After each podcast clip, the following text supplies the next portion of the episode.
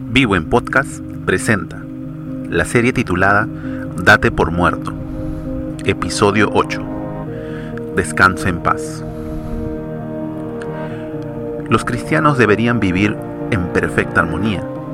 Esto no significa que no deban existir opiniones distintas, sino que los cristianos debieran trabajar juntos en amor, más allá de sus diferencias. Dicho amor no es un sentimiento, sino una decisión de satisfacer las necesidades de los otros. Esto conduce a la paz entre los individuos y entre los miembros del cuerpo de creyentes. Comentario de la Biblia, Diario Vivir. Bienvenidos a un nuevo episodio.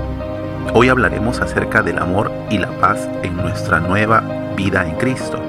Y sobre todas estas cosas vestidos del amor, que es el vínculo perfecto y la paz de Dios gobierne vuestros corazones, a la que asimismo fuisteis llamados en un solo cuerpo, y sed agradecidos.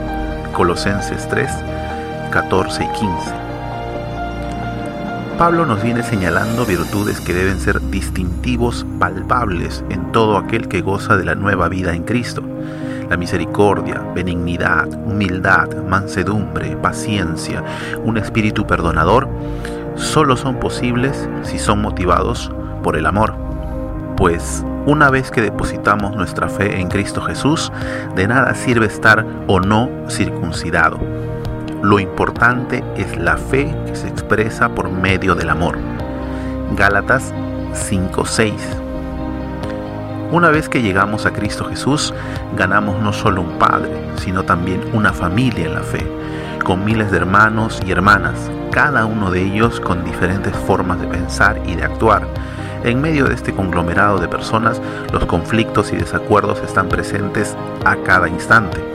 Es por medio del amor que Dios ha depositado en nosotros que podemos mantenernos unidos. Por eso dice el apóstol que es el vínculo perfecto. Mirad cuán bueno y cuán delicioso es habitar los hermanos juntos en armonía. Salmos 133, 1. En el capítulo 22 del Evangelio según San Mateo encontramos una de las tantas ocasiones en que los intérpretes de la ley le hicieron preguntas a Jesús. Consultaron sobre cuál es el gran mandamiento en la ley, a lo cual Jesús contestó, amarás al Señor tu Dios con todo tu corazón y con toda tu alma y con toda tu mente. Este es el primero y grande mandamiento. Amar a Dios es lo básico, lo primordial en nuestra nueva vida. No hay manera de ser señalado como un seguidor de Cristo si no se ama a Dios. Pero el amar a Dios no se expresa solo con palabras o emociones, sino con hechos. Si me amáis, guardad mis mandamientos. Juan 14:15. Guardar se traduce en obedecer. Esto nos lleva a la acción del amor, no solo a pensar en amar, sino a demostrar el amor por medio de obediencia a los mandamientos de Dios. La respuesta que le dio Jesús a los intérpretes de la ley continúa diciendo, y el segundo es semejante, amarás a tu prójimo como a ti mismo. El amor que Dios ha depositado en nosotros buscará el bien del prójimo. Si tengo que sacrificarme por el bien de mi hermano, me sacrificaré. Si tengo que asumir la ofensa como propia para salvaguardar la unidad, la asumiré. Oísteis que fue dicho, ojo por ojo y diente por diente. Pero yo os digo, no resistáis al que es malo. Antes, a cualquiera que te hiere en la mejilla derecha, vuélvele también la otra. Y al que quiera ponerte a pleito y quitarte la túnica, déjale también la capa. Y a cualquiera que te obligue a llevar carga por una milla, ve con él dos. Al que te pida, dale, y al que quiera tomar de ti prestado, no se lo rehuses. Oísteis que fue dicho, amarás a tu prójimo y aborrecerás a tu enemigo. Pero yo os digo, amad a vuestros enemigos, bendecid a los que os maldicen, haced bien a los que os aborrecen, y orad por los que os ultrajan y os persiguen para que seáis hijos de vuestro Padre que está en los cielos, que hace salir su sol sobre malos y buenos, y que hace llover sobre justos e injustos. Porque si amáis a los que os aman, ¿qué recompensa tendréis? ¿No hacen también lo mismo los publicanos? Y si saludáis a vuestros hermanos solamente, ¿qué hacéis de más? ¿No hacen también así los gentiles? Sed pues vosotros perfectos, como vuestro Padre que está en los cielos es perfecto.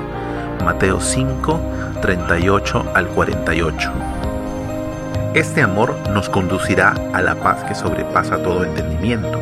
Cuando Pablo le dice a los colosenses y que la paz de Dios gobierne en vuestros corazones, expresa la idea de que cuando su corazón esté entre amar u odiar, resentir o perdonar, vengar o hacer justicia, dejemos todo en manos de Dios. Descansemos en Él. No nos agobiemos por estos detalles, que no son menores, pero hemos sido llamados a vivir en unidad, porque somos parte de un mismo cuerpo.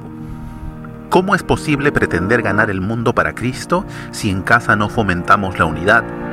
Volvemos una vez más a lo que ya hemos señalado en episodios anteriores. Haced morir lo terrenal en nosotros.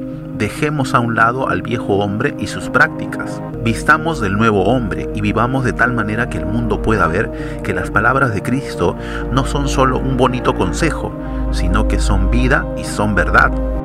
Amar y fomentar la paz no dice que no estaremos exentos de conflictos y discusiones. La demanda es a vestirnos con ellos. Así, cuando se presenten estas situaciones, estaremos preparados para afrontarlas y darles el desenlace correcto, que agrada a Dios. No olvides que nuestro viejo hombre se deleita en el odio y el caos. No le demos lugar a que tome ventaja previniendo este escenario, procurando una relación diaria con Dios que nos llevará a vivir en armonía con nuestros hermanos. Amigo o amiga que nos escuchas, ¿te es más sencillo guardar rencor que buscar la reconciliación? ¿No puedes encontrar paz que llene tu corazón? Una de las cosas que tienes que tener en consideración es que nuestro corazón es egoísta, solo busca lo suyo. Por eso le es imposible amar y promover la paz a la medida que Dios nos dice. La paz os dejo, mi paz os doy. Yo no os la doy como el mundo la da. No se turbe vuestro corazón ni tenga miedo. Juan 14, 27. Disfrutar esta paz y consuelo para tu corazón solo es posible por medio de Cristo Jesús. ¿Quieres recibir esta paz que Dios ofrece? Arrepentimiento y confesión de pecados es necesario y recibir a Cristo como tu Señor y Salvador. Anhelamos de todo corazón que esta pueda ser tu decisión hoy.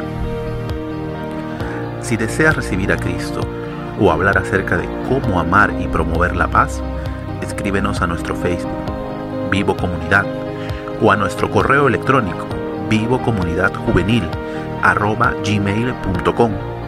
Nos alegrará mucho charlar contigo y ayudarte con el consejo de Dios. Al final del verso 14 leemos, sed agradecidos. En todo momento debemos agradecer a Dios por lo que ha hecho, hace y hará en nuestras vidas. Podemos descansar en paz en sus palabras. Pautas generales. Número 1. Amar se traduce en hechos. Obediencia a los mandamientos de Dios. Número 2 no ignoramos que conflictos y discusiones habrán siempre. Número 3. La paz de Dios nos permite descansar en sus promesas. Y número 4. El amor y la paz nos impulsan a buscar la unidad. Gracias a Dios por este episodio y gracias a ustedes por darse un tiempo y escucharnos. Si ha sido de bendición para tu vida, lo puede ser también para otros te animamos a compartirlo con tus amigos y familiares. Gracias por ayudarnos a compartir la vida nueva que Dios ofrece en Cristo Jesús. Te animamos a que puedas escuchar nuestro próximo episodio. Puedes ir dando lectura a Colosenses 3, del 5 al 17. Vivo en Podcast presentó Descansa en paz. Episodio 8. Esta es una producción de Vivo, comunidad de jóvenes. Dios te bendiga.